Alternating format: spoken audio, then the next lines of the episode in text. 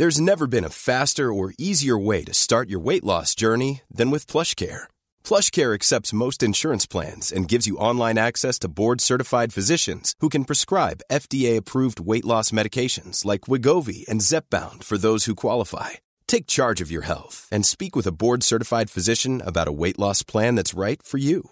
Get started today at PlushCare.com/weight-loss. That's PlushCare.com/weight-loss. PlushCare.com/weight-loss. Ravi de vous retrouver pour cette nouvelle saison de Fenêtre sur le Monde, en partenariat avec la revue Conflit. Merci pour votre fidélité. Vous pouvez retrouver cette émission donc, sur notre chaîne YouTube, également sur le site internet de Conflit, revueconflit.com. Vous pouvez aussi retrouver les anciens numéros et actuels numéros de Conflit, notamment dans notre boutique. Vous pouvez également vous abonner. En vous abonnant à Conflit, c'est la meilleure manière de nous soutenir et de nous permettre de vous proposer notamment ces contenus en accès libre. Vous pouvez retrouver nos anciens numéros en format papier et numérique et notre nouveau numéro dont le dossier est consacré au cyber. Nous allons parler cette semaine de l'Afghanistan, de la présence ou de l'ancienne présence des États-Unis en Afghanistan avec mes deux invités, général Vincent Desportes, bonjour. Merci d'avoir accepté notre invitation. Vous avez eu une carrière d'officier, vous avez été directeur de l'école de guerre, vous êtes aujourd'hui professeur de stratégie. Et Meryl Craffet. Bonjour Jean-Baptiste. Bonjour, journaliste spécialiste sur les questions de sécurité et de défense. Vous écrivez notamment dans Conflit, également dans Fil de Médias. Et puis, vous aviez publié il y a une dizaine d'années maintenant cet ouvrage. Donc d'ailleurs, vous avez contribué à la publication sur une idée originale et exclusive du général Desportes qui était aussi directeur de collection de Economica, l'éditeur. Voilà, donc Afghanistan, les victoires oubliées de l'armée rouge. Donc là vous avez étudié la présence de l'armée rouge en Afghanistan, donc juste avant les États-Unis. Et ce qui est intéressant et ce qu'on va faire au cours de cette émission, c'est un peu de comparer les deux, finalement évoquer le sujet actuel du départ des Américains, mais aussi de voir un peu comment les deux pays se sont situés. Alors vous donnez quelques chiffres que j'ai repris, donc je vous cite dans un article que vous avez publié récemment, vous dites la présence des Américains entre 2009 et 2020, c'est à peu près 100 000 hommes. Pardon, 2009-2010, au plus fort de leur présence, c'est à peu près 100 000 hommes. En fait, le contingent américain a varié d'environ une trentaine de milliers d'hommes à 100 000 hommes. Et le gros sursaut, c'est 2009-2010, où ils ont multiplié par 3 les effectifs sur le terrain pour arriver à peu près à 100 000. Lorsqu'Obama est arrivé, c'est le fameux surge que le général connaît bien. Et les Soviétiques, ils étaient environ 110 000. Alors les Soviétiques, ils ont évolué entre 80 000 et au plus fort 108 000 environ. Au total, 620 000, je parle de mémoire, soldats soviétiques, des conscrits essentiellement, beaucoup, sont passés en Afghanistan. Et évidemment des forces spéciales, les fameuses Spetsnaz, qui joueront un rôle considérable à la fin du conflit. Donc une manière complètement différente de faire la guerre. Il n'y a pas de conscrits chez les côtés américains. Alors on peut ouvrir le débat comme ça. Effectivement, je pense qu'il y a eu deux manières effectivement sur la tactique et les opérations de concevoir ce conflit. Mais c'est aussi il faut pas faire d'anachronisme. On est en 1979 quand les Soviétiques interviennent. Ce ne sont pas les Russes, ce sont les Soviétiques. Il y a des généraux et des commissaires politiques. Il y a une technocratie militaire. Il y a une doctrine. C'est la fameuse doctrine de l'offensive, puisque le communisme est une doctrine qui doit être planétaire. Et par ailleurs, les Soviétiques interviennent pour des raisons internationales comme les Américains, mais pas du tout pour les mêmes. Les Soviétiques, ou en tout cas le KGB a fait croire au Kremlin que les Américains pourraient revenir dans la région. Vous savez, on est quelques mois après le coup d'État des Mollahs à Téhéran. Les Américains prennent donc une claque, ils retraitent et ensuite ils envoient à nouveau une flotte au large, au large des côtes. Le KGB fait croire au Kremlin que les Américains pourraient prendre pied en Afghanistan. C'est une entre guillemets chasse gardée soviétique. D'une part, les Soviétiques interviennent dans la perspective d'un potentiel accrochage avec les Américains, beaucoup d'artillerie, beaucoup de mesures aussi contre la guerre nucléaire, bactériologique, chimique. Et puis en fait, donc ils vont évidemment impacter le sol afghan avec tous ces outils pour faire la guerre à des mouches, à chasser des mouches, c'est-à-dire les quelques moudjahidines qui ont résisté. Et puis dans une deuxième partie, à partir de 84-85, on va passer à un autre volet, une autre étape de la guerre, où là ça va être une étape beaucoup plus maligne, intelligente, fine, qui ressemble davantage à celle que les Américains vont essayer de faire. Mais évidemment, quand en 2001 les Américains interviennent, eux ils commencent par les forces spéciales en quelque sorte, ils vont ensuite déployer le fameux bulldozer américain. Vous voyez, c'est un peu l'inverse. Ces forces spéciales, on en parle beaucoup, qu'est-ce que c'est exactement? Quel est leur rôle? Ça fait un peu rêver, les forces spéciales, on dit que c'est un petit peu ce qu'on fait de mieux dans l'armée, ou que c'est un peu le rôle de sorte de militaire, vraiment le très grand niveau, mais qu'est-ce que c'est exactement et à quoi ça sert dans une armée? Vous posez la question à quelqu'un, qu'est-ce que c'est qu'une opération spéciale? Tous les chefs militaires vous diront, elle est spéciale quand on a décidé qu'elle était spéciale. Ce qui fait que c'est des gens qui peuvent faire à peu près n'importe quoi. Et à un moment donné, on décide d'engager des forces qui ont des capacités particulières, qui sont super entraînées, qui sont super équipées, et qui peuvent produire des effets tactiques rapides et ponctuels. C'est-à-dire que les forces spéciales, ce sont des outils tactiques, presque techniques. À un moment donné, on va les faire intervenir, non pas pour tenir un espace parce qu'ils sont totalement incapables de faire, ils manquent complètement de masse, il y en a toujours très peu, mais ponctuellement, c'est des forces qui sont capables de conduire les opérations les plus compliquées techniquement, les plus difficiles, qui sont capables de faire avec un grand succès de la chasse à l'homme, etc., si vous voulez. Et donc, on voit bien, par exemple, aujourd'hui au Mali, la France s'oriente vers une utilisation encore plus importante des forces spéciales, quelque part parce que la France a décidé de ne plus tenir l'espace, tout en étant capable d'intervenir ponctuellement sur des djihadistes qui seraient repérés au Sahel. Et donc, c'est un assez bon exemple. Si vous voulez tenir l'espace, vous avez besoin de troupes massives, qu'elles soient afghanes, qu'elles soient américaines, ou qu'elles soient russes, ou qu'elles soient afghanes, parce que les Américains auraient bien aimé que l'armée afghane tienne l'espace. Mais si vous avez besoin d'opérations ponctuelles sur les arrières ou des opérations de recherche, là, vous faites appel à des petits commandos qui viennent forcément des forces spéciales, qui sont super équipées avec la dernière technologie. Il y a un autre chiffre que vous donnez, ce qui est impressionnant, c'est la différence du nombre de morts. Côté américain, à peu près 2300 morts sur la période, donc en 20 ans. Côté soviétique, vous dites probablement 26 000 morts, même si le chiffre officiel est le chiffre officiel, c'est 14 500 et quelques. Mais j'ai fait des recherches et les historiens sont assez d'accord sur le chiffre de 26 000. Donc c'est quasiment 10 fois plus que les Américains. À quoi est due cette différence? Ça s'explique assez facilement pour le coup. Je vous disais, il faut pas faire d'anachronisme. On est dans une époque en 78, 79, 89 où l'armée soviétique déploie beaucoup de conscrits, donc des soldats qui pour le coup ne sont pas des grands professionnels très entraînés, des soldats qui évidemment traînent des pieds pour aller en Afghanistan, qui ne veulent pas aller en Afghanistan car ils savent que l'ennemi sera devant, derrière, à côté d'eux la nuit et le jour. C'est une armée qui va éprouver, qui n'est pas de bonne qualité, mis à part le haut du spectre, qui est évidemment la plus infime proportion de ces soldats. C'est une armée qui va éprouver beaucoup les problèmes du climat en Afghanistan, qui est un climat très rude. Hein. Ça va l'hiver de moins 14 degrés jusqu'à plus 52 degrés l'été. C'est un pays qui est à 50% occupé par cette fameuse chaîne de montagnes de l'Hindoukouche, qui barre le pays, en deux parties, depuis le nord-est, du nord-ouest jusqu'au sud-est, si je dis pas de bêtises. Et dans les plaines, dans ces steppes, il y a également énormément de maladies. Et donc, en fait, il va y avoir beaucoup de soldats qui vont être éprouvés. Par ailleurs, il faut pas non plus nier qu'il va y avoir un problème avec toutes les stupéfiants, puisque c'est un pays traditionnellement où on cultive le pavot. Et puis, au début, les soviétiques vont faire la guerre à la manière un peu soviétique. C'est le premier vrai conflit que les soviétiques font, parce qu'ils ont fait jusqu'à présent des guérillas, ou alors des ponts aériens pour faire des opérations ponctuelles dans les grandes capitales en Europe et en Afrique, mais c'est la première fois qu'ils mettent véritablement du monde dans une guerre de terrain pour occuper le terrain. Et en fait, les Afghans, les moudjahidines, les fameux résistants, vont clairement avoir la supériorité. Ils sont peu nombreux, ils connaissent par cœur le terrain, ils sont d'une résistance à toute épreuve.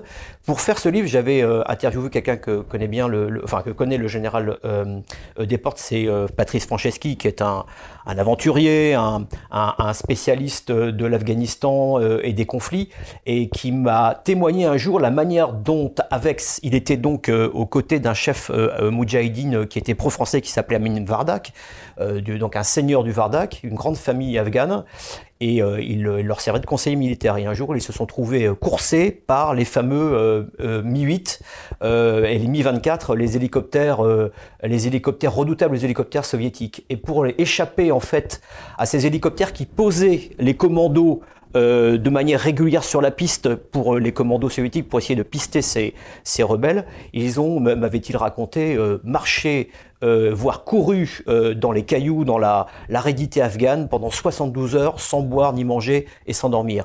Pour vous donner et aujourd'hui, clairement, ce sont ceux qui ont combattu les Américains et qui aujourd'hui ont pris les clés de l'Afghanistan, ce sont les mêmes chefs, voire les enfants de ceux qui ont combattu les Soviétiques. Donc les Soviétiques sont arrivés avec leurs gros sabots, leur doctrine face à l'Ouest en Europe, cette grande plaine germano-soviétique qu'il suffisait d'envahir, de blinder et d'artillerie pour pouvoir contrôler le terrain. Et bien en Afghanistan, cette doctrine a été mise à rude épreuve, en tout cas dans la première partie de la guerre, après l'arrivée 80-85. En termes de stratégie, justement, les Américains restent 20 ans, pile, puisqu'ils sont intervenus octobre 2001. Tout le monde voit ça, présente ça comme une défaite. Savoir se retirer, ça peut aussi être une stratégie de victoire. Ils n'avaient pas forcément vocation à rester ad vitam aeternam. Est-ce que vous pensez que, d'un point de vue strictement de le retrait, est-ce qu'il a été vraiment mal négocié ou finalement, il n'avait pas le choix, il fallait bien partir et ce genre de choses se fait toujours d'une façon un peu compliquée. Alors, d'abord, je relève que vous parlez de stratégie, ça me fait plaisir, parce que le problème n'est jamais tactique, le problème est toujours stratégique. Moi, on ne serait pas du tout sur la stratégie des Soviétiques en Afghanistan, parce que je ne sais pas. Mais ce qui est sûr, c'est que les Américains ont pour de multiples raisons, commis depuis le début, de nombreuses fautes stratégiques. Et on voit bien que les guerres ne sont pas un problème de technique, c'est pas un problème de calibre des armes. Les talibans l'ont emporté, quoi. Ils sont 30 000 les talibans. Ils l'ont emporté, équipés surtout de Kalachnikov. Ils l'ont rencontré. Ils l'ont emporté, face à une coalition de 130 000 hommes, 100 000 Américains et 30 000 Européens, plus les Afghans, etc., équipés de la meilleure technologie. Ils affrontaient les 2/3 des PIB mondiaux. Ils affrontaient une armée qui avait un budget annuel de 1500 milliards et ils ont perdu.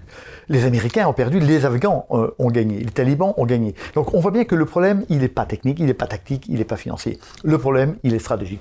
Et il est stratégique, je ne sais pas si les Russes ont perdu stratégiquement. Est-ce que ce n'est pas les problèmes de perestroïka, etc., qui ont amené ça ? Exactement, probablement. Exactement. Très probablement. Exactement. Là, non, du début à la fin, on commet des erreurs stratégiques et on pense justement à l'américaine que comme on est extrêmement puissant, on n'a même pas besoin de faire de stratégie et que là, le rouleau compresseur qui est autant de dollars et de technologie que de canons va finir par l'emporter. Alors vous avez dit ensuite, gagner c'est partir à temps, certes, mais il fallait partir en décembre 2001, c'est-à-dire le moment crucial, le tournant, c'est la conférence de Bonn en décembre 2001, qui a deux caractéristiques. La première, c'est la conférence des vainqueurs, c'est-à-dire que les Américains cherchent à faire ce que nous avons fait, nous, aux Allemands, et avec les Américains d'ailleurs, à Versailles. C'est-à-dire qu'on a traité du futur de l'Allemagne sans ceux qui en était une partie prenante, c'est-à-dire que un traité de paix, il faut bien faire la paix avec quelqu'un, et ils n'ont pas fait la paix avec leur ennemi, ils ont jeté un dispositif, c'était qu'est-ce qu'a donné le traité de Versailles ? Il a donné 1940, 20 ans après. Qu'est-ce qu'a donné la conférence de Bonn de décembre 2001 ? Il a donné le retrait 20 ans après ici. Et quelque part, alors évidemment, Boutadis, c'est pas exactement les mêmes choses. Mais on voit qu'il y a des parallèles. Donc oui, il fallait partir en 2001. M. Blinken a dit, le secrétaire d'État américain, mais on a gagné la guerre, on a fait ce qu'on voulait faire. Oui, mais ils l'avaient fait en décembre 2001, c'est-à-dire qu'ils avaient détruit Al-Qaïda en décembre 2001. Et ensuite, ils se sont lancés dans des aventures différentes, sans jamais adopter la stratégie de leur ambition, et avec des ambitions dérivantes du début à la fin. C'est-à-dire qu'ils ont couru en permanence derrière leur objectif, sans même le définir proprement. Donc, cette défaite est une défaite profondément stratégique. Elle n'est pas technique, elle n'est pas tactique. On se rappelle du Vietnam. Que disait, je me rappelle, j'étais aux États-Unis, j'étais élève de l'école de guerre, de l'école des généraux américains. Et un Américain dit à un Vietnamien qui était là, c'est incroyable, nous avons gagné toutes les batailles et nous avons perdu la guerre. Et le Vietnamien dit, mais ça sert à rien de gagner des batailles, il faut gagner la guerre. Et les Américains ont gagné la plupart des batailles qu'ils ont connues. Les Français, qui se sont engagés avec 90 morts, ont gagné pratiquement tous les engagements dans lesquels ils se sont... Et on a perdu la guerre. Donc le problème, il est profondément stratégique. Et d'où vient cette absence de stratégie ? Ça, c'est le rôle des officiers supérieurs de la définir. Est-ce que c'est un problème de formation ? C'est un problème d'aveuglement en disant bah, « nous sommes les plus forts, donc nous allons gagner ». Ou est-ce que c'est un problème politique ou... Alors la stratégie, elle est d'abord politique évidemment. La stratégie, elle est mise en œuvre par les militaires. Mais la stratégie, c'est d'abord la définition d'un but. Ensuite, vous avez toujours un dialogue entre le politique et le militaire. Il y a une époque charnière que vous avez citée tout à l'heure, c'est le pic des 100 000 hommes. Là, on a deux stratégies qui s'opposent. Il y en a une qui est défendue de manière assez intéressante par Joe Biden, qui est vice-président d'Obama, qui dit il faut arrêter de vouloir tenir l'Afghanistan. On va juste aller détruire les talibans là où ils sont. Mais on va pas faire un État moderne, démocratique, ça ne marchera jamais. Donc c'est pourquoi on est juste après le moment où les talibans ont quasiment repris Kandahar en 2008. Et là, on comprend que la guerre est perdue. Préparant notre entretien, j'ai regardé un certain nombre de coupures de journaux de ce moment-là. En 2009-2010, on sait que c'est perdu. On le sait. Et donc, il y a deux théories stratégiques qui s'opposent. Il y a la stratégie de Joe Biden qui dit « on arrête, on essaie de tuer ce qu'on peut de talibans et on part ». Et puis, il y a ceux qui croient encore qu'il est possible d'établir encore un peu la démocratie et qui est poussé par les militaires. Là, poussé par les militaires, le premier, le général Petraeus, qui dit « non, on va faire un surge ». Et on va y arriver. Et puis derrière Petraeus, il y a le général McChrystal qui va redemander, etc. Obama va choisir un peu. Il va dire, OK, en fait, on va reprendre du monde, on va rajouter, et on va monter à 100 000 à ce moment-là, mais on part tout de suite. Et donc, il fait ni l'un, ni l'autre, parce qu'il ne veut pas contredire son vice-président, il ne veut pas contredire son commandant-en-chef, parce qu'ils ne le font pas, les présidents américains. Il ne veut pas contredire son commandant-en-chef sur le terrain. Trump. Comment ? Sauf Trump. Sauf Trump. Non, je parle d'Américains qui se tiennent, naturellement. Bon, et voilà. Donc, là, si vous voulez, quel est le problème fondamental ? Le problème fondamental des stratégies américaines, c'est que, d'une part, les buts n'ont jamais été extrêmement clairement définis et que les moyens n'ont jamais été clairement définis. Pour moi, je parle sous votre contrôle, il y a quatre périodes en Afghanistan. Il y a une période claire et simple entre le 7 octobre 2001, les premières bombes tombent du côté de Mazar-e-Sharif, etc., dans le nord d'Afghanistan, jusqu'à la conférence de Bonn. Et là, ils ont rempli la mission. Ils ont tué et viré Al-Qaïda. Il n'y a quasiment plus de représentants Al-Qaïda sur le territoire. Après, il y a la conférence de Bonn. Et là, donc, c'est là où on va rentrer dans cet échec de 20 ans. Là, on va dire, on pourrait se barrer maintenant, mais on ne le fait pas, parce qu'il y a les néoconservateurs au pouvoir, qui portent une responsabilité énorme, qui s'appelle un Bush, qui s'appelle deux Cheney, vice-président, qui s'appelle trois Rumsfeld, le secrétaire à la défense, et qui dit non, on va transformer tout ça, il y a les Russes derrière, on va rester là, on va transformer ça en démocratie, ça va très très bien se passer, et on va y arriver. Mais faire de la démocratie, c'est un problème militaire. Ce qui est totalement faux, évidemment. Et donc, ils vont dire, on va faire ça, et donc on va mettre Karzai au pouvoir, qui représente rien, on sait comment ça s'est passé, etc. Et on va essayer d'établir une démocratie jeffersonienne, etc., qui est en contradiction complète avec le tissu social, enfin, les habitudes sociales et politiques afghanes. Mais en même temps, on n'en met pas les moyens. C'est-à-dire que les Américains n'investissent pas. Il y a une période d'or, c'est la Golden Hour. C'était là où on pouvait, en investissant massivement, en mettant des militaires en nombre, parce que vous avez dit 30 000, au début ils sont 15 000. Au tout début ils sont 15 000. C'est-à-dire qu'ils se donnent un projet qui est transformé l'Afghanistan en une démocratie moderne. avec pratiquement pas d'aide financière et pratiquement pas d'armée. Ils ne tiennent rien. Et donc ça se passe mal. Et comme ils ne peuvent pas tenir l'armée, ils vont avoir la stratégie que Joe Biden appellera à ce moment-là la politique des seigneurs de la guerre. C'est-à-dire que c'est les seigneurs locaux qui vont conduire la guerre. Ce qui est en contradiction totale avec le principe de la démocratie centralisée qu'on a installé à Kaboul. C'est-à-dire qu'ils vont s'allier avec des gens qui vont maintenir l'ordre, avec des gens dont le projet politique est totalement opposé à leur projet politique global. Alors au bout d'un moment, ils s'en rendent compte. Ils vont aller désarmer les seigneurs de la guerre. Ça, c'est en 2004. C'est en 2004, à peu près 2004-2005, et en même temps, ils n'investissent pas véritablement. Et là, on a tous les étudiants en religion qui arrivent des zones du Pakistan et qui commencent à monter en puissance parce que le pouvoir de Karzai, le pouvoir central, est mal vu. Et puis les Américains, on se rappelle des affaires des noces, des bombardements, etc. Les Américains commencent à être de plus en plus mal perçus. L'aide arrive finalement, mais elle arrive au mauvais endroit. C'est-à-dire que les organisations gouvernementales, qui sont contrôlées par personne, sont sans coordination globale et sans entente avec le pouvoir afghan, veulent des petits projets qui produisent quelque chose. Les pouvoirs locaux qui se servent. Les pouvoirs locaux, non, mais c'est ça. Les pouvoirs locaux se servent, évidemment. Il y a beaucoup d'argent perdu, parce que c'est un peu la politique de Karzai, la politique de la prébande. La légitimité afghane, elle est d'abord tribale. C'est comme ça. Et on ne peut pas passer d'une légitimité tribale à une légitimité démocratique comme ça. Et donc, les Afghans ressentent de moins en moins bien la présence. Et ça, c'est 2004-2008, les talibans arrivent, c'est les grandes offensives de printemps, c'est quasiment la prise de Kandahar à 2008. Et là, il y a le problème qui se pose, qu'est-ce qu'on fait ? Il y a les deux stratégies. Joe Biden dit il faut arrêter, là, on n'y arrivera pas. Et puis il y a les militaires qui disent non, il faut y aller, on peut gagner. On peut gagner parce que ça marche encore un peu en Irak. D'accord ? Ça marche encore un peu en Irak. Vas-y, on va peut-être y arriver. Donc on fait comme ça. Mais on va changer l'objectif parce que là on se rend compte que les talibans sont forts.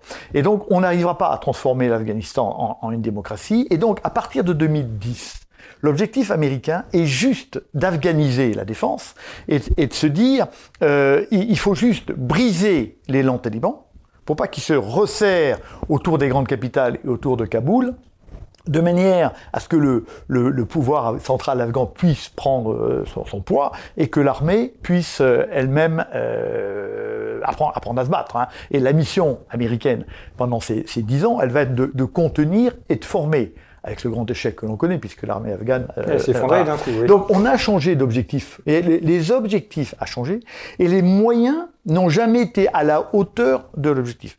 Pire que ça, les moyens tactiques même, qui ont été utilisés pour remplir un objectif au début, je pense, au moment de la chasse à Al-Qaïda et aux talibans, les 2 ou 3 premières années de guerre, c'est du bombardement massif sur les villages, etc. Et c'est à ce moment-là que le divorce entre la population afghane et les Américains se font. Et après, c'est fini. Et quand on veut dire maintenant, on va conquérir les cœurs et les esprits, vous savez, c'est Petraeus qui... le manuel de contre-insurrection, mais c'est déjà terminé. Le divorce est accompli. Donc finalement, depuis 2010, et j'ai retrouvé pas mal de... Parce que vous avez expliqué ça en 2010, vous avez d'ailleurs valu quelques difficultés... Oui, mais en 2010, alors, j'ai retrouvé un certain nombre de coupures de presse du moment, je ne les ai pas toutes là, mais en 2010, les gens qui voyaient disaient c'est fini cette histoire, de toute façon elle est finie. C'est ce que je dis moi en 2010 dans Le Monde. Hein, je dis, cette guerre est une guerre américaine, ça n'est pas la nôtre, nous sommes aux ordres, et voilà, il faut sortir de cette affaire-là. C'est ce que je dis, évidemment, ça m'est vivement reproché, et ma carrière militaire s'arrête là. On est sorti de l'armée, oui. Voilà, ma carrière militaire s'arrête là. Mais voilà, c'était tous ceux qui avaient un peu de bon sens le savaient. Et donc, et ensuite, les 10 ans d'après, on a reculé. Ensuite, vous parlez de Trump, on parle de Trump, c'est intéressant. Trump négocie.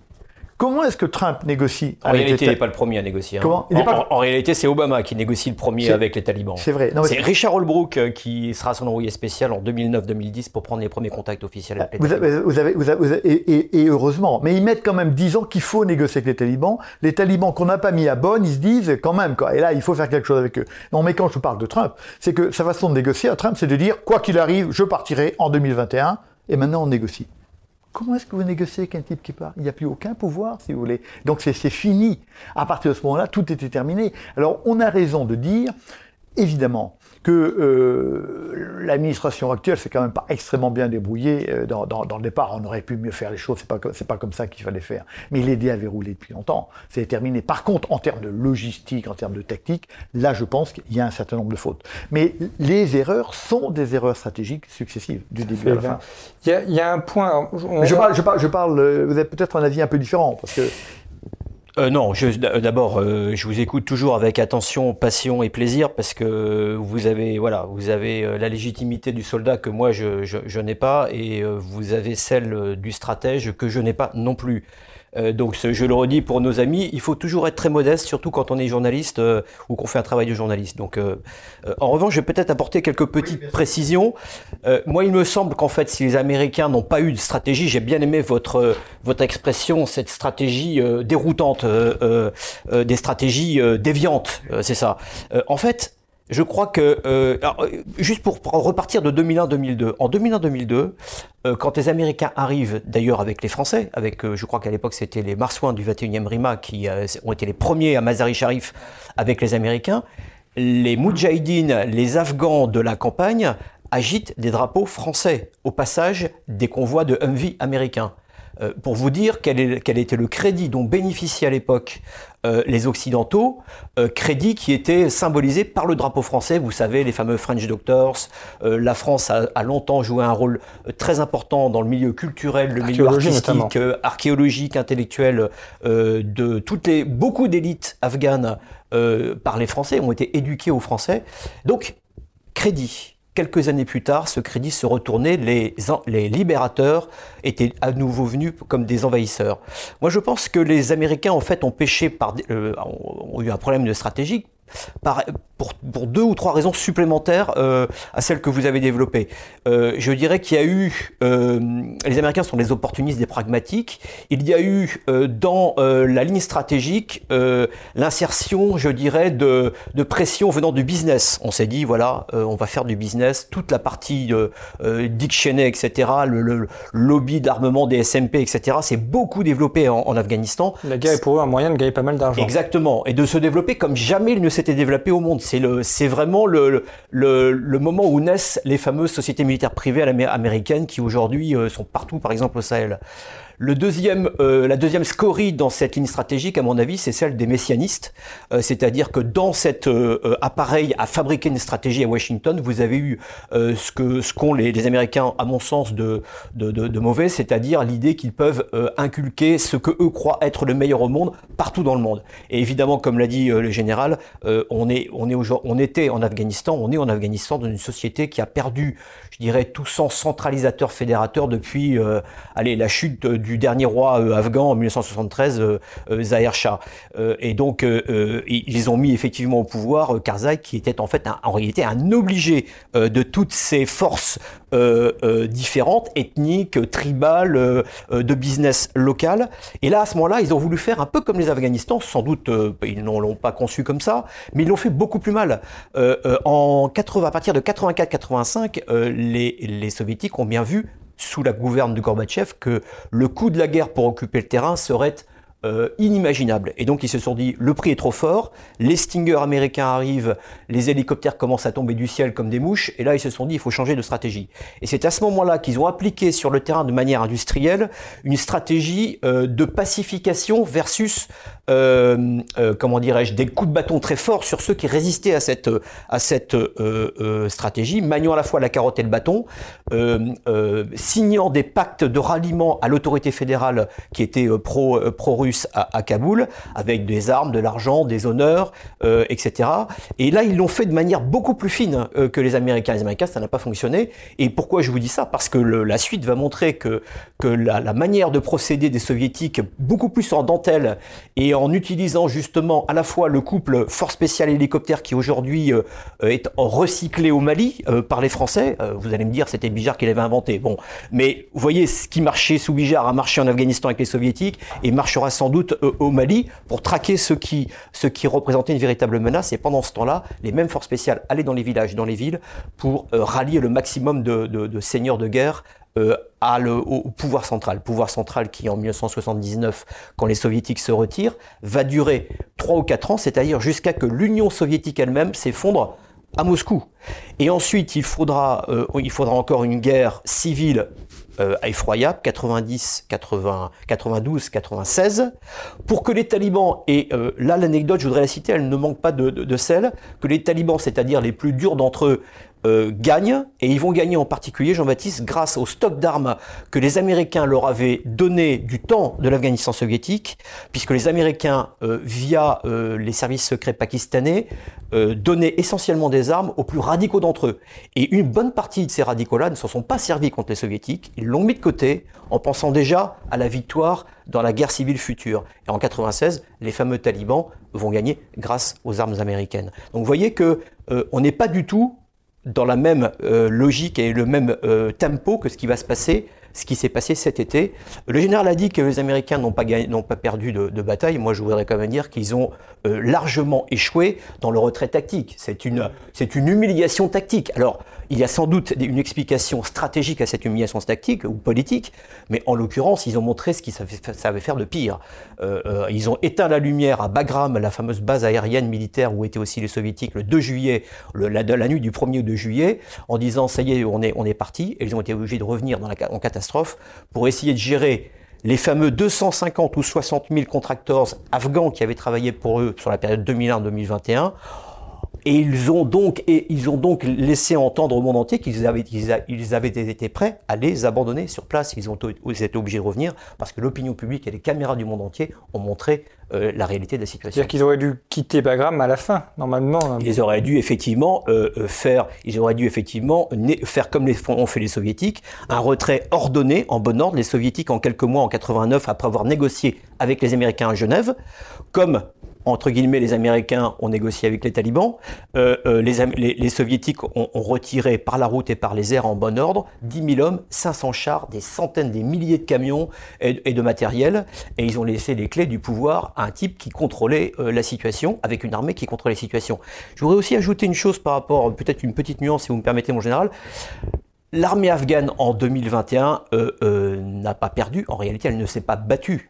Tout simplement pourquoi ? Parce que les Américains, en négociant officiellement et en signant un traité de paix en février 2020 à Doha au Qatar avec les talibans, avaient envoyé le signal qu'ils ouvraient la route politique aux talibans.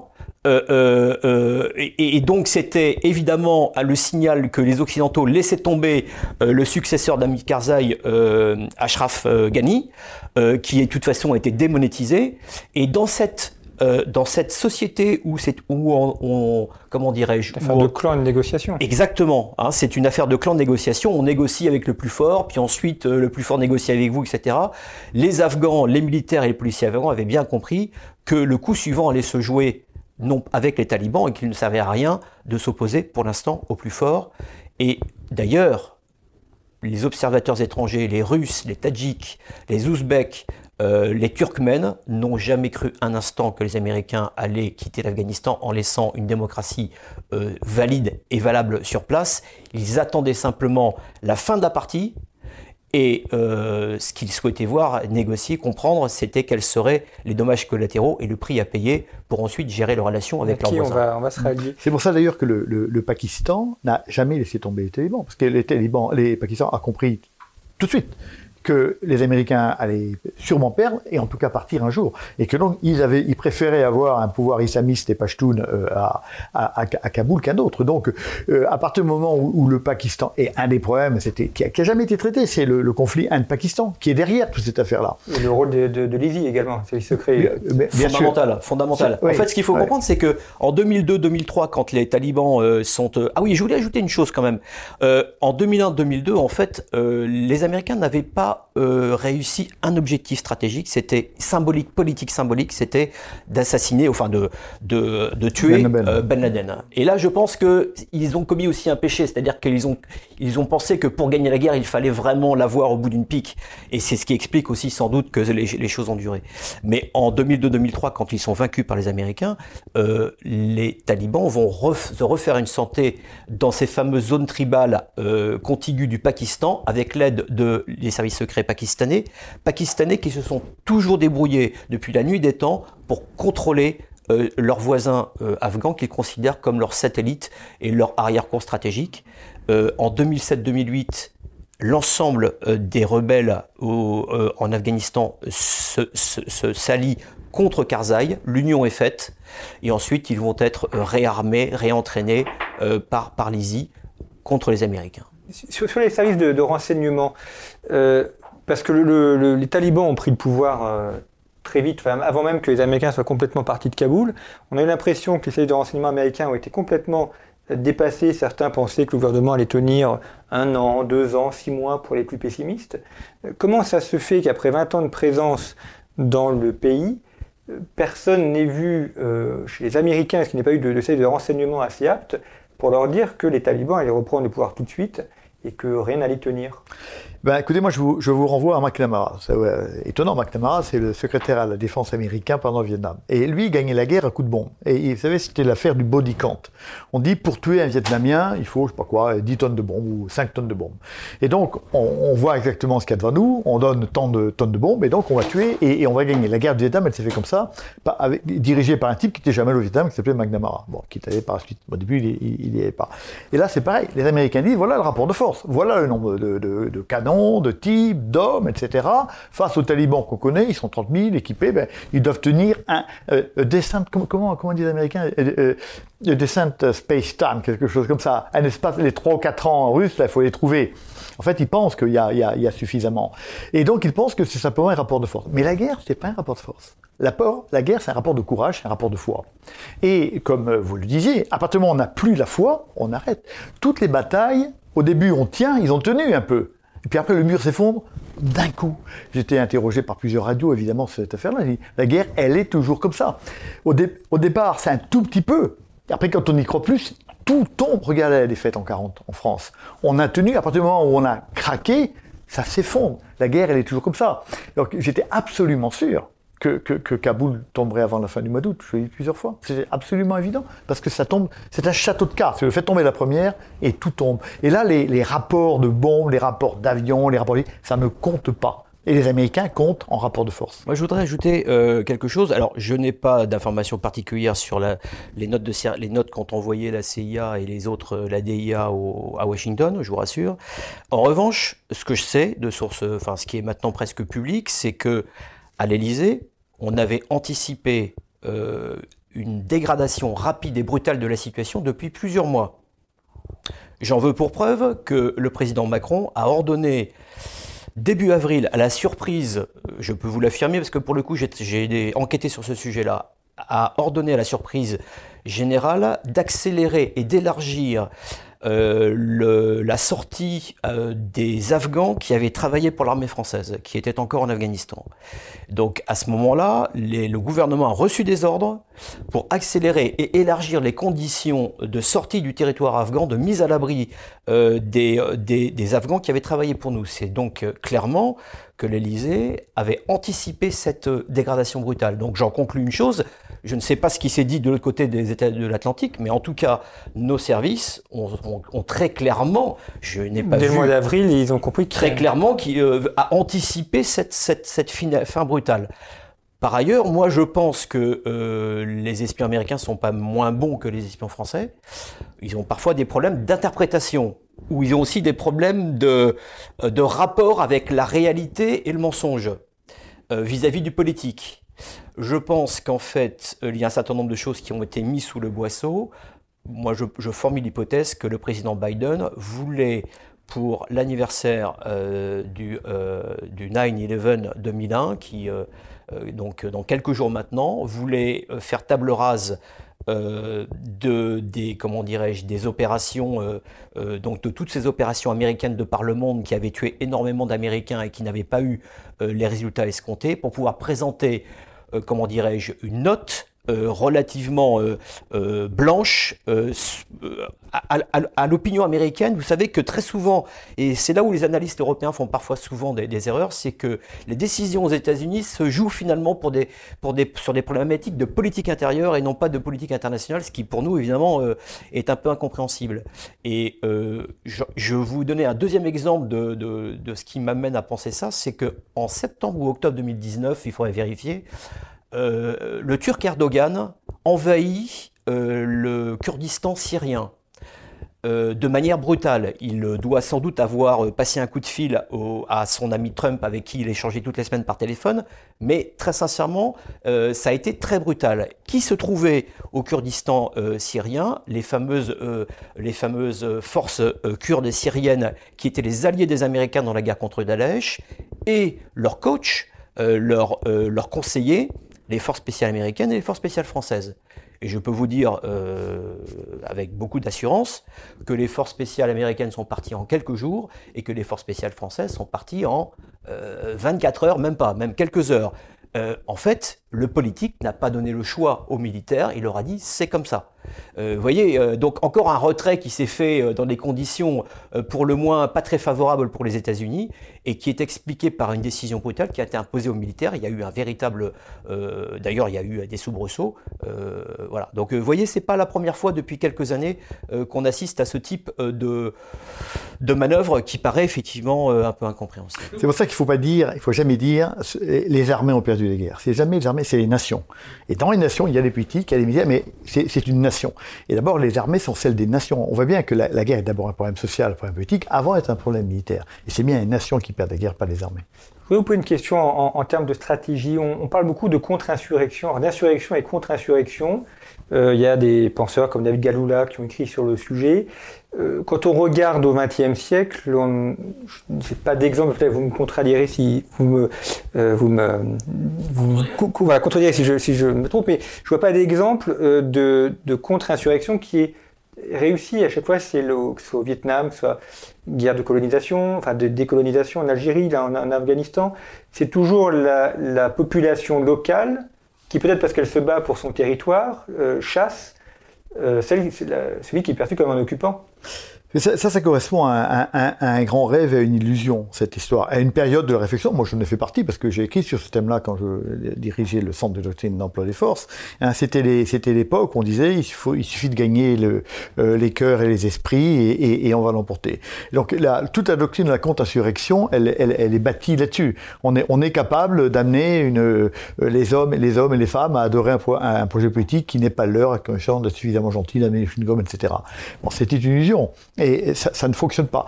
Mais une des raisons pour lesquelles ça n'a pas fonctionné.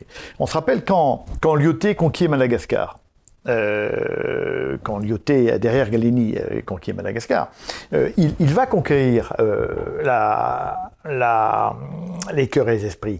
Mais il conquiert ça en faisant preuve également de la violence la plus dure. Et aujourd'hui, la violence la plus dure n'est acceptable par personne. Ni les populations que l'on entend soumettre ou pacifier, ni les populations qui envoient les soldats occidentaux soumettre et pacifier. C'est-à-dire qu'on a fait la contre-insurrection de colonisation, si vous voulez, à un moment donné où nous pouvions utiliser avec intelligence toute la violence guerrière la plus extrême. Pour y arriver. La conquête d'Algérie, elle se fait de manière extrêmement violente, si vous voulez. Mais au moment là où il a fallu garder les colonies, on a tenté de les garder. Et maintenant, nous ne pouvions plus utiliser la violence guerrière qui est indispensable à ce genre d'opération. Les dommages collatéraux, que ce soit au Vietnam, enfin, en Indochine, à Madagascar, etc., on s'en fout complètement. Maintenant, on s'en fout pas du tout parce que c'est la première chose qu'on a. Or, on fait pas la guerre sans dommages collatéraux, etc. C'est pour ça que vous vous rappelez peut-être qu'un général britannique très intéressant, Rupert Smith, qui a été patron des forces de l'OTAN ou de l'ONU dans les Balkans, et puis qui a été patron aussi de la division britannique dans le Golfe, a écrit un livre super qui s'appelle « L'utilité de la force ». Et il dit, à juste titre, la force militaire aujourd'hui ne peut plus avoir le rendement qu'elle avait hier. Et c'est pour ça que quand vous avez la force militaire la plus extrême, ou la plus considérable, comme les Américains, eh ben vous n'avez quand même pas beaucoup de rendement parce que vous ne pouvez pas l'utiliser. Et donc, tout ce qu'on... c'est ça en fait. Oui. Ouais, pardon, excusez-moi, mais c'est ça. C'est exactement ça. Ouais, c'est ça. Ouais. Et quand on dit... C'est pour ça qu'on dit l'Amérique est le pays le plus puissant. Je dis non. L'Amérique est le pays le plus impuissant. La puissance et pouvoir. L'Amérique ne peut pas. L'Amérique est le pays le plus fort. oui, le plus fort en nombre de chars, d'avions, etc., mais pas le plus puissant. Parce que désormais, on a la plus grande difficulté à transformer la force en puissance. La preuve, c'est que, comme vous l'avez dit, toutes les guerres après la Deuxième Guerre mondiale, au fond, ont été perdues par les puissances occidentales. Nous avons la force, nous n'avons plus la puissance, parce que la force ne donne plus, de manière naturelle, la puissance au pays qui la possède. Alors moi, Jean-Baptiste, j'ai une nuance par rapport à ce que vient de dire le général. Je pense que les Français, en particulier, n'ont pas perdu toutes les guerres post-coloniales, enfin, pendant la partie coloniale et décolonisation. En particulier, cette doctrine de contre-insurrection a donné des résultats que les historiens en général ne reconnaissent tous en Algérie. Nous avons clairement gagné dans la partie militaire. C'est une guerre de contre-insurrection. Démantelant le FLN. Exactement. Nous sommes partis alors que le FLN n'était quasiment plus rien. L'Indochine, non. L'Algérie, oui, nous l'avons gagnée cette guerre. Et ça, je crois que c'est admis par tous. Et c'est d'ailleurs, les généraux américains s'en sont largement inspirés en pensant refaire la même chose. Et c'est là où je rejoins le général. Je pense qu'il a mis un point, lui qui connaît très bien les États-Unis, il a mis le doigt sur un point particulier qui est vrai chez nous aussi, c'est que les armées ne font plus la guerre en réalité. Je vais vous donner un seul exemple de ça. En Afghanistan, non seulement les armées avant ne faisaient pas la guerre, les armées françaises, mais elles ont réappris ce que c'était la guerre de manière très brutale en Afghanistan avec l'opération 12 Bin.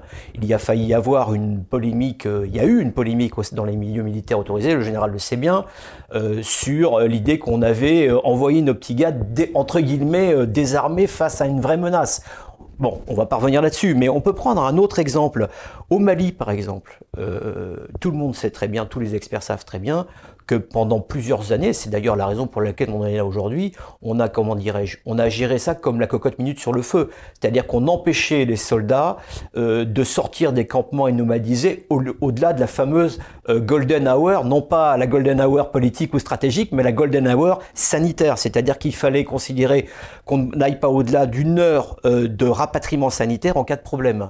Et donc, évidemment, moi j'ai parlé avec des lieutenants et des capitaines dans le désert qui m'expliquait, mais moi, si on me lâchait, monsieur, me disait-il, avec mes gars et avec les FAMA, c'est-à-dire les Maliens ou les Nigériens qui connaissent le terrain, on aurait fait des cartons, des ravages. Ils ne rêvaient que de ça, les jeunes lieutenants, les jeunes capitaines. On les a réfrénés pendant longtemps avant de commencer à faire véritablement la guerre et nomadiser pour aller chercher les aiguilles dans une botte de foin à propos des talibans.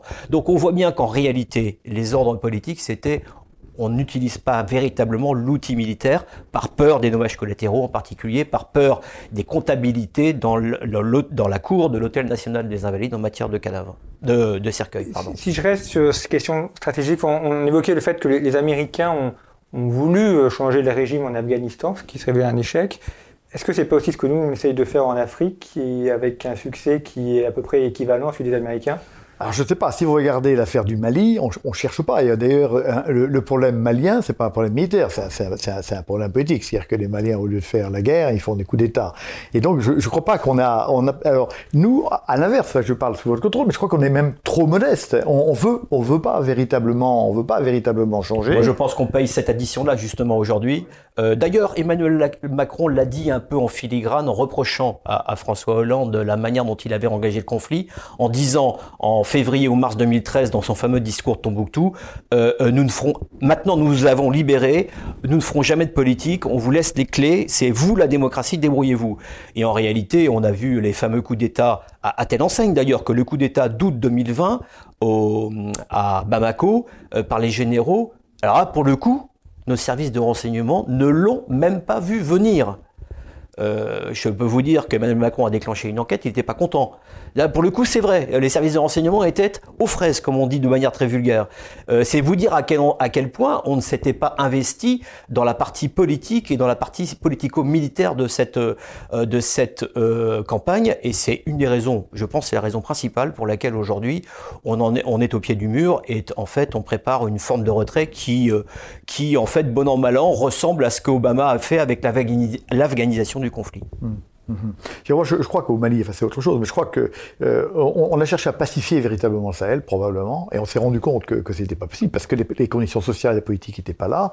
Donc désormais, je pense que notre guerre au Sahel va être juste d'empêcher que les djihadistes aillent en France. Donc on va là remettre le couvercle en essayant de détruire les concentrations. C'est un peu avancé. Ce que m'ont dit des généraux qui avaient commandé Barkhane, ils m'ont dit si aujourd'hui le sujet est de savoir quelle est la hauteur du voile que le gouvernement malien veut imposer aux femmes au Mali, à savoir ici, là ou là, le combat est perdu d'avance, il vaut mieux se retirer, disent-ils aujourd'hui de manière très, très lucide. C'est-à-dire qu'en fait, la chance est passée, la chance a tourné, et en réalité... Aujourd'hui, au Sahel, il y a plus d'islamisme et de djihadisme qu'il n'y en avait quand nous sommes arrivés. C'est pas vraiment un succès, alors. Enfin, on peut pas dire que c'est pas vraiment un succès, c'est-à-dire que quand même, on a, je pense... Tactiquement, on a réussi à contenir. On a contenu. La menace terroriste en France a quand même fortement diminué ou ne s'est pas augmentée les affaires maliennes. Alors que ça et, on a décimé la quasi-totalité de l'organigramme des chefs. Il y en a un ou deux qui nous échappent, notamment le fameux Yagali, parce qu'il est sans doute protégé par les Algériens, etc. Mais globalement, quand même, on a fait pour le coup ce que les Américains ont sans doute... on a fait, je pense, aussi bien, voire mieux que les Américains, c'est-à-dire qu'on a décimé l'organe des chefs, on a fait changer en fait le paradigme de la guerre, c'est-à-dire qu'on était surpris, ou les Maliens et les Nigériens étaient surpris par les attaques des djihadistes. Aujourd'hui, ce sont nous qui surprenons les djihadistes dans cet environnement-là. Mais vous remarquerez que depuis que Macron a expliqué qu'on allait modifier le format et prendre un peu de recul, là, récemment, le nombre d'attaques a à nouveau considérablement augmenté. Autre sujet, on arrive au terme de notre émission, mais ce retrait américain, est-ce que ce n'est pas aussi un échec pour les alliés des États-Unis ? On les a suivis de façon unanime en 2001, alors la France est partie plus tôt. En Irak, on ne les a pas suivis. Enfin, on a l'impression que les Américains font un peu cavalier seul et quand ils y vont, il faut les suivre, et puis quand ils se retirent, ils laissent un peu tout le monde en plan. Est-ce qu'on peut encore avoir confiance dans cet allié ? Vous me posez la question parce que vous connaissez la réponse. Et évidemment pas, c'est fini. C'est fini. La parole américaine est totalement démonétisée. Elle l'a été au Vietnam, elle l'a été face à Bachar el-Assad en 2000, l'affaire de la ligne rouge, avec 2013. On dit quelque chose et on le fait pas. Là, à nouveau, c'est-à-dire que vous avez à juste titre évoqué l'affaire de l'envahissement du Kurdistan syrien, ouais. Où les Américains partent, nous laissent tomber, ne nous expliquent même pas ce qu'ils vont faire. Donc ils nous traitent comme des vassaux. Et leur parole compte, et leur parole compte que pour eux, et la parole n'engage qu'eux-mêmes. Et donc je pense qu'aujourd'hui nous ne pouvons plus, les Occidentaux, les Européens, puisque les Américains sont occidentaux, ne peuvent plus faire confiance aux États-Unis.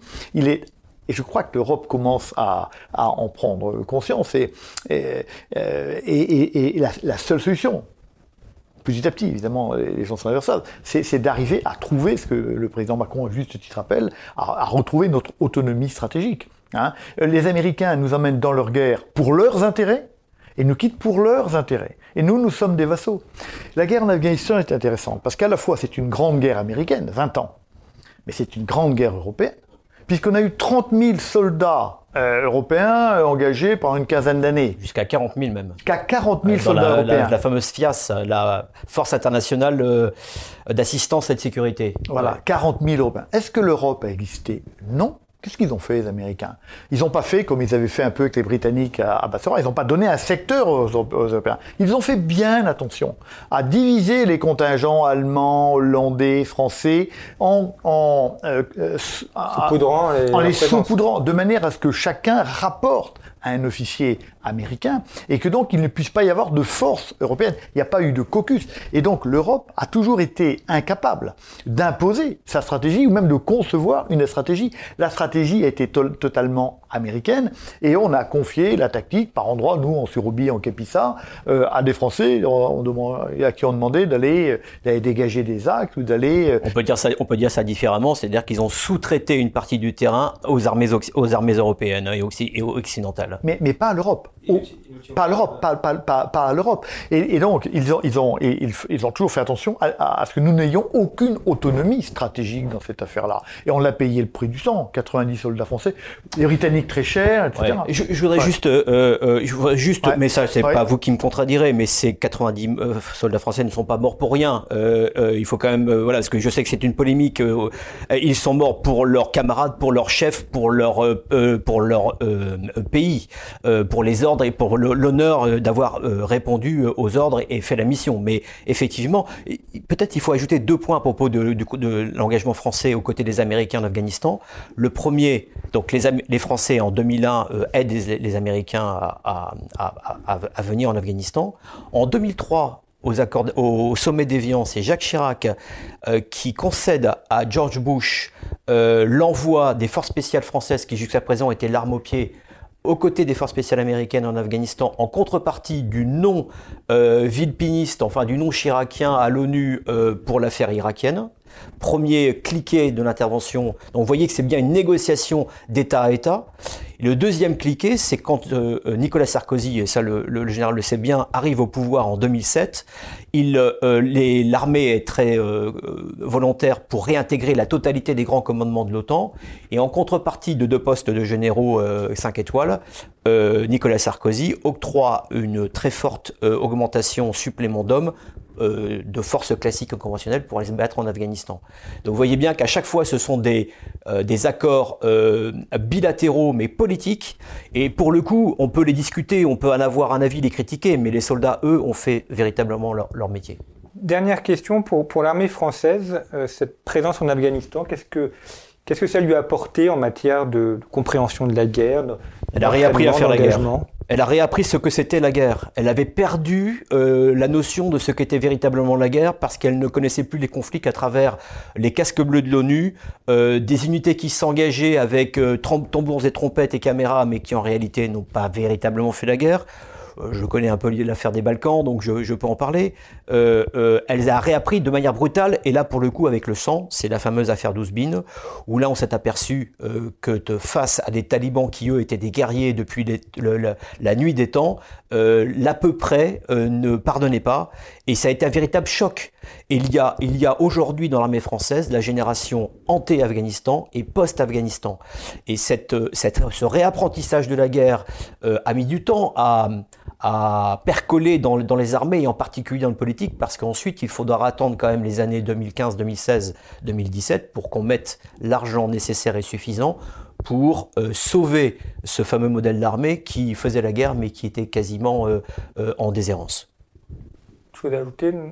Est-ce que j'ai encore 2 minutes? Oui, je vous laisse. Alors, je voudrais vous lire un papier que j'ai amené parce que je trouve qu'il est formidable pour donner la parole à un Britannique. Il n'y en a pas beaucoup. Qui disait en 2010, alors ce Britannique, c'est Gerard Cowper-Coles, qui était ambassadeur de Grande-Bretagne à Kaboul et qui s'en va et qui écrit un livre qui s'appelle l'histoire intérieure de la campagne d'Afghanistan. Et voilà ce qu'il a dit. Il dit qu'il montre dès le départ que tout stratégiquement est mal parti. Il dit « Cette entreprise a montré le modèle de ce qu'il ne fallait pas faire en contredisant toutes les grandes règles de la stratégie. 1. S'embarquer dans cette aventure, 7 octobre 2001, sans avoir aucune idée de la façon d'en sortir. 2. Mauvais diagnostic, obstiné sur les défis à relever, qui étaient d'abord d'ordre sociaux et politique avant d'être d'ordre militaire évidemment. Changement d'objectifs sans plan cohérent ou permanent, on en a parlé. Dérive de la mission sur une échelle aberrante, ce que les Américains appellent mission creep, hein. On a changé entre 2000 complètement. Manque d'unité dans la direction politique et militaire, là aussi une échelle aberrante. Il y a toujours eu 2 chefs. Hein. Il y a eu le chef militaire et il y a eu le chef représentant de l'ONU qui n'ont jamais été véritablement d'accord. Hein. Donc on a une dichotomie dans le commandement qui n'est pas supportable sur un théâtre de guerre. Diversion des ressources possibles vers l'Irak, un stade critique d'entreprise. Hein. C'est pour ça qu'on dit que la plus grande fausse stratégique de l'Afghanistan, c'est l'Irak. Là, on était dans le Golden Hour, mais l'argent est parti ailleurs. Mauvais choix des alliés locaux qui deviennent rapidement davantage un problème qu'une solution. Là, on parle des seigneurs de la guerre.